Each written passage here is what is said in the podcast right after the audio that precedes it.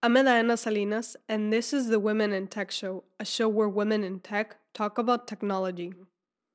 Jessica Naziri is a tech expert, entrepreneur, and accomplished writer in tech. Her work has been featured in LA Times, CNBC, USA Today, CNN, among others. Jessica has reviewed numerous tech products and helped brands tell their story and market themselves. We talked about what makes a good product and why some products are not successful. Jessica also explained the intersection between fashion and technology and what to consider when building a product for this space. To support this show, you can write a review on iTunes. Thank you.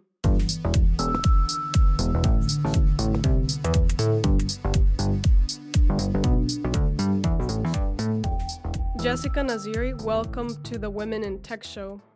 Hi, thank you so much for having me on. You're a very creative person in writing about technology and explaining tech products to potential consumers, and your work has been featured in numerous platforms. What was one of the early pieces that you wrote about technology?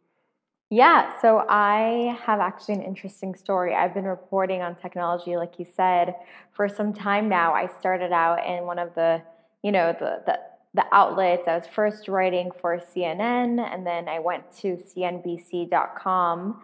And then from there, I went to the LA Times.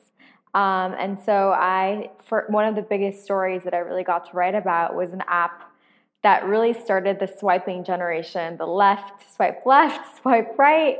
It was Tinder. And so that was really interesting because I just moved back from New York to LA. And I remember my younger sister, who was at college at the time, was on her phone continuously just swiping left, swiping right, swiping left, swiping right. And I asked her what it was. And she said it's Tinder. And so that was like one of the biggest stories that I wrote for the LA Times. And it really changed our generation. You know, we're the we're the app generation. And from there it just it really blew up and it was so exciting to see that, you know, now we're in this era where we're using technology to date. Yeah, and like you said, um, that swiping left and right might sound obvious right now, but back then it was yeah, it was a breakthrough, I think. Too. Yeah, little did we know. Yeah. And you have used numerous products. I was looking at your website and saw some of the videos that you've made with wearables like rings to VR to phones. What makes a good product? Oh, wow, that's a really great question. I think the first thing that we look at is packaging. Even think about Apple. Look at their phones. Look at our MacBooks that we're using. You know, um, they really started this this new, I would say, this new way to show products, and it's starting from the box. So when you open a box, you want it to be simple, clean, and from there, it really goes when you know it's something that you use, something that has a good battery, something that tells a story, something that simplifies our life really. Um, and so a good product is something that they that they don't necessarily need to keep making new advancements in it. You know, we have luckily we don't have like a new Apple phone coming out every three months. You know, it's like a year or two years, and they have announcements because they take time with it. For me, if I have to keep changing my battery and I have to upgrade, that's a big problem for me. I want something that I know is good and it's going to take a long time for it to get even better because it's already so good. Mm-hmm. And you bring up a very important point about the whole experience and yes, put, putting concern or emphasizing the packaging. And another thing um, that Apple used to do, I don't know if they still do it, is even the receipts from the Apple store were very high quality paper. Yes. And I, I've only seen that there and at Nordstrom. So all the way to the, even after you already paid them, they still give you a high quality paper receipt. Right? Yeah, and the, I mean, you're getting a high, you're getting a, pre, you're paying a premium for that paper. I'll tell you that. yeah. Yeah. In your opinion, what is the role of having diverse teams building this technology, especially the wearables like the rings? Sure. So, you know, something that I like to say when it comes to any product that's out there, I've been seeing a lot of different companies that are trying to market to women. So, my response to that is like, if you're coming out with a pink phone or a pink ring, pink is not a strategy. Pink, maybe it'd be a strategy for something, you know, for breast cancer awareness, which that makes it perfectly great. But when you're trying to get females to buy into tech, like there are other colors that you can use to make it more profound and to make it something that's interesting and functional and fashionable at the same time, right? And so I think it's really important these days that a lot of fashion companies um, are seeing their employees leave for tech companies. For example, look to Apple. They hired someone with a fashion background to come design their new watch. They worked with Hermes. And then if you even look at, for example, um, Rebecca Minkoff, she's incorporating technology into her bags. So these days, you're starting to see a lot of emphasis on female driven technology. And there's a new market, and it's really exciting to see where it goes, especially for me, who is such a big consumer. And I love to try out new products and, and tell people, like, okay, this is good for you know helping you save time when you're at the grocery store and um, whether it's app or gadget or whatever, I think that there's definitely strategies that need to be put into place because men and women do shop differently. Yeah. And they have different, you know, um, characteristics when it comes to buying. And it's not as trivial, like you said, as just changing the color. We have to understand other products that women buy and then build from there. Absolutely. And, yeah. and you know, uh, women make up about 70 to 80% of um, spending. So they have a lot of influence when it comes to spending. Let's talk more about social media. We talked about Tinder briefly earlier. And what do you think makes social media brands sticky? For example, Instagram, Twitter, and Pinterest are still popular, mm-hmm. while some have disappeared, like MySpace, Vine, and Secret. Yes, sure.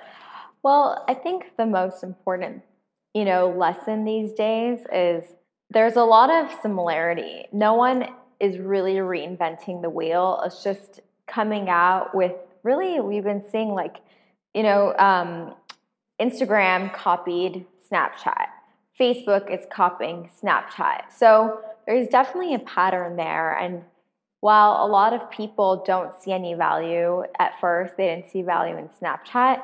I, I spend a lot of time on there. I, you know, if I have 20 minutes of time between a meeting, I'll go and I'll consume content on there. So I think that there's a lot to be said about these channels where immediately you don't see a return and there's really you don't see such a business model just yet.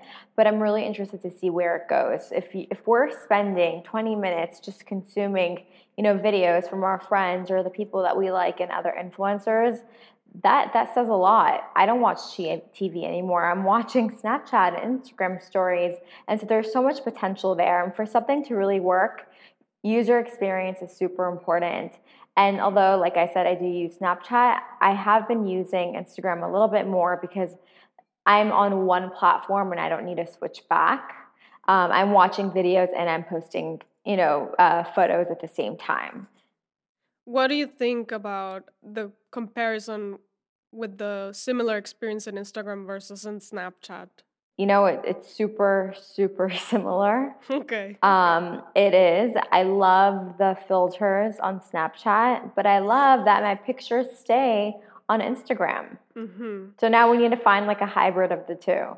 Yeah. And, and, and when I'm really, well, that's what Instagram is doing now. Yes. With their stories and they're also like you said integrating some snapchat features exactly. facebook which is even more like an archive of your life basically. Right. Yeah.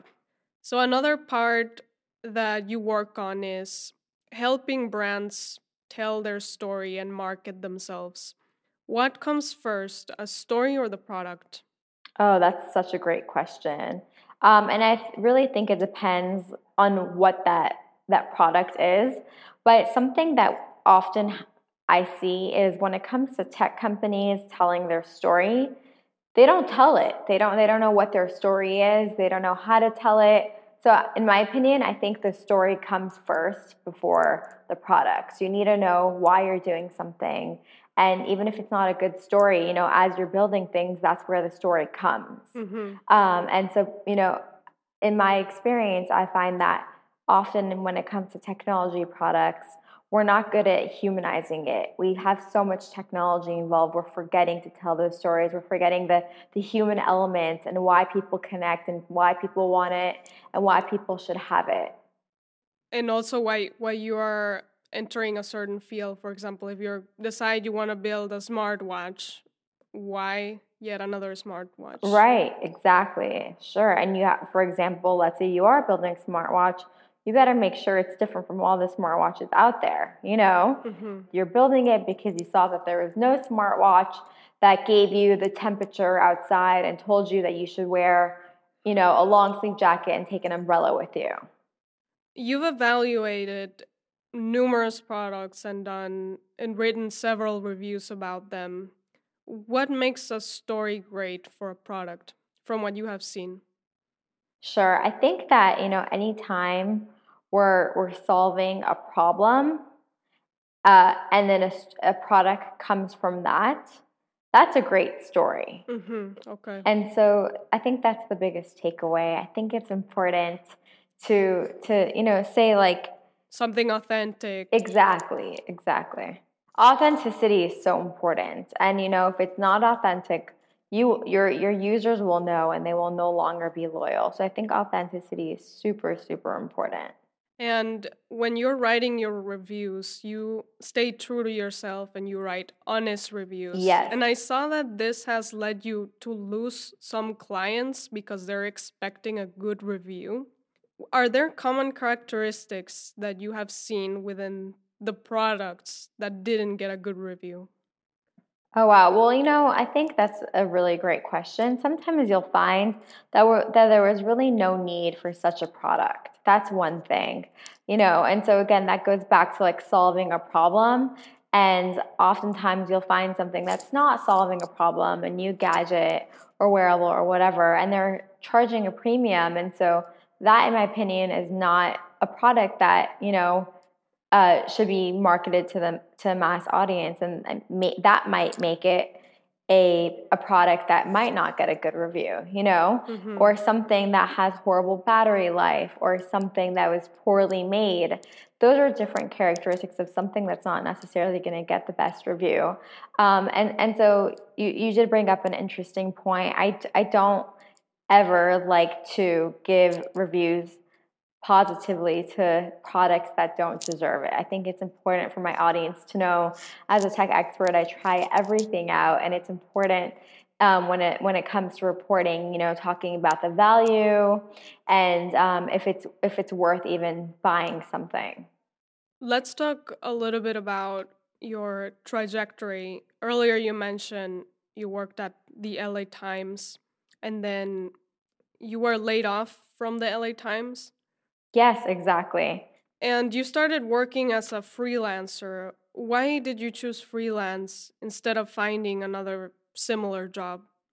That's a great question. Well, so when I was laid off from the LA Times, it was during a period where many, if not most, of the uh, you know news outlets that were print and online were really still at the core figuring out their monetization strategy. Of course, some really had it figured out, um, but I had moved back to LA and I wanted to make sure that I was going to find another job in LA that was really fulfilling and that was still going to be in technology. And still at the time, tech was big, but not as big to find something here in LA. And so with freelancing, I had the, you know, the the flexibility to cover many stories um, and I was also often asked to come on air with local TV stations to talk about technology trends um, and and give you know people their daily news uh, when it came to technology.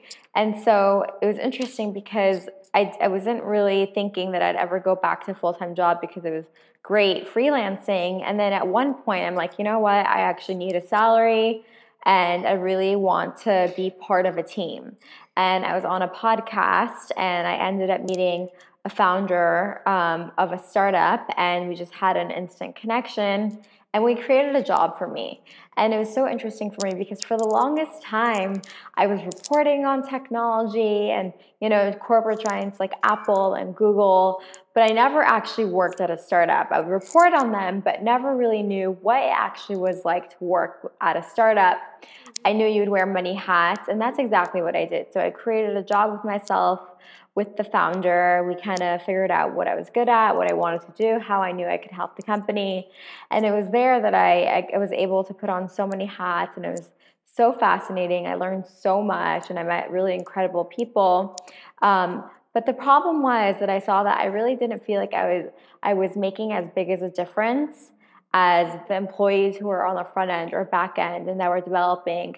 I felt like whenever I would, you know, work with them, I was missing the point. I didn't feel like I was on their level because I didn't speak their language and I and, and I didn't, you know. Yeah. They they were coding and I was not and I felt a little at a disadvantage and I felt like they were the most important employees, which was really unfortunate. Um, and, and, it made me question this whole tech space. Like, you know, I'm not really here um, to to talk about how yes, there's a problem when it comes to females in the technology workspace. Mm-hmm. That's not a secret.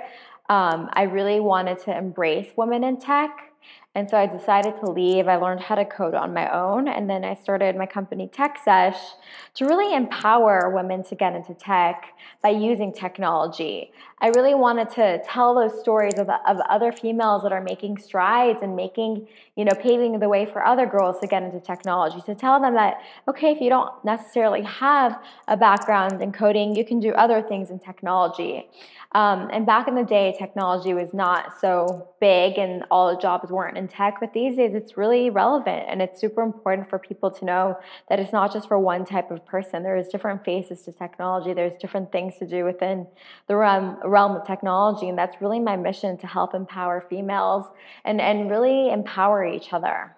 And you brought up a very important point of even if women don't code, there are other jobs, for example, product design or even marketing that yeah. sometimes because there's not a diverse team, they don't get marketing right or the products are too heavy. Like sometimes my wrist hurt from the iPhone. Exactly. And one of the things that I really liked about your work is that you also focus on explaining technology without the jargon. Mm-hmm.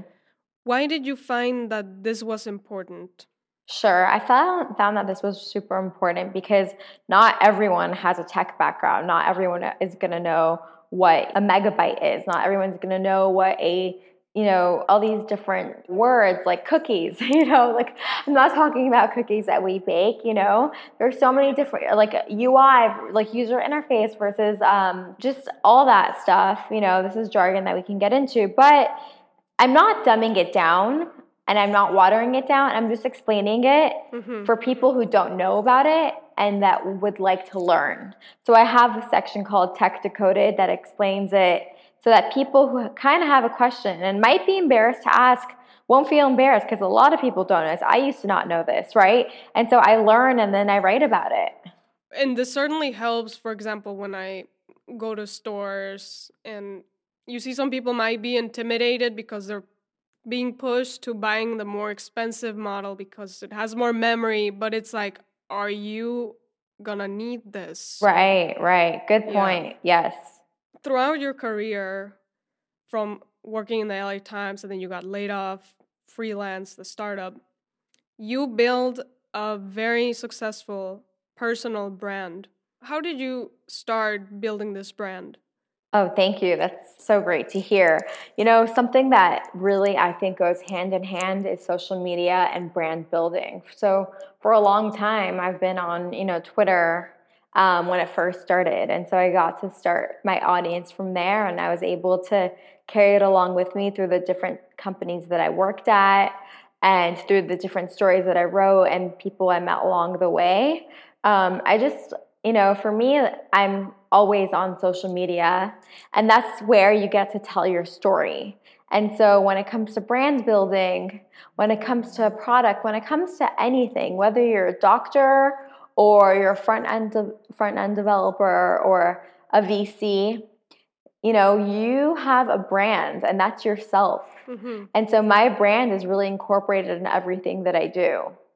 And what does your interaction with social media look like? For example, Twitter. Are you sharing your stories and also posting replies to people or how how do you interact with this platform? Yeah, absolutely. I think engagement is super important. If I have, you know, someone's that tweeting at me, I try to respond, you know, within the next 2 to 3 hours, if not the latest like the next day. I think it's important when someone reaches out to you to reach back out because that's the that's the brand that you're building and those are your followers that are going to be with you throughout the whole process. Do you think your personal brand has grown due to the nature of your projects also or Oh yeah, uh, absolutely. Okay. Yeah, that that definitely helps too. So of course, you know, the more you do, the more of a follower base you build. But it never ends. You have to continue posting, you have to continue to really set yourself apart. And so I always have, you know, a little bit of a trouble because how are you going to have a beautiful feed when you have really like techie things. Mhm. And so for me, that's why I like to build a beautiful aesthetic. And I really am organized and I have a social calendar and a, um, a content calendar. So I really think about what I post and don't just post to post, you know? Um, I think that's super important when it comes to brand building. And if you want to tell your story, you have to make sure you're telling the right story. You're not going to post a picture of the dinner you had the night before. yeah. Do you also think about when to post? Yeah, this is also super important. There are studies behind when to post, when not to post, what time of day, you know, what day of the week, the caption, the color. There's really so much psychology behind it that you would never know.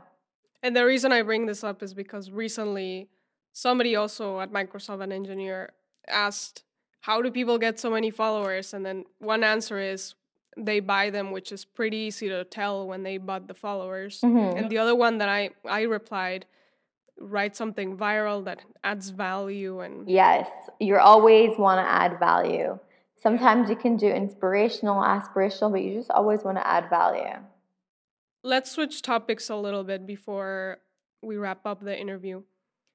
You've tried virtual reality. What have been your experiences like with this? Sure, I am a huge fan of virtual reality. I just don't think it's there just yet to hit the you know consumers all around. Um, I think that we're not exactly there, and we have some some more time before this is a household product.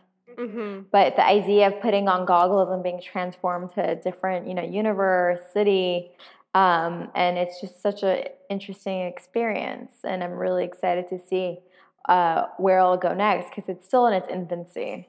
What potential do you see in virtual reality? Oh my gosh, I think there are so many applications. For example, um, my my dentist knows I'm a you know a tech blogger. He asked me if he if he had if I had a recommendation um, to you know use it uh, somehow with his patients while they're getting their teeth cleaned or something extracted. So um, that's just something that came to mind. But on a, on a larger level, level, something for post traumatic stress disorder. This is something that psychologists can use, and it's a simulation of what happened during a certain event that really triggered someone to have PTSD and really go through um, go through the motions of what happened in the past with a psychologist or a therapist, psychiatrist to to really um, do that all over again and help people, uh, you know, with their lives. So uh, that's very important because in one extreme we have entertainment and in the other one we have health related. Exactly. There's so many health related applications, which I'm really excited to see. Is there anything that you think needs to be improved in the short term with these platforms? Well, you know, if I'm being honest, I think that right now you strap it on, that strap can be really claustrophobic. And another thing, like if there's a demo and there are 100 people in the room and five VR headsets, we're going to have to use the same headset, right? And so, I mean, I'm a huge germaphobe, but you know, just the fact that, like, again, like it's a little expensive. It's it's not very comfortable to have on your face for about an longer than an hour. Um, and so there there has to be a better way of figuring out how to make this more accessible and also um, a little more comfortable. Which brings back again the discussion of who was wearing it when it was designed? Like, are there going to be more designs for more head sizes or facial features? Yeah, only the future can tell, right? Yeah. Last question. What is a technology trend that you're excited about in the next 10 years? Oh, wow. Um, a technology trend. So I think that, you know, in the past, of course, we had this era of, you know, apps. Apps were incredible. There's an app for everything. There's an app for dating, there's an app for calling someone or you know typing in you know your the address you want to go to they'll pick you up i'm excited about digital singularity i think that is a full fledged answer but i'm excited for the day where i press one button and my breakfast is made my my uber is outside oh yeah that's awesome yeah so digital singularity is something that i'm very excited about digital singularity yes i hadn't heard that term Yes. So, so it's just like all encompassing where it's all just intertwined. Yeah. I like that. Well, Jessica, thank you for coming on the show. Sure. Thank you so much for having me.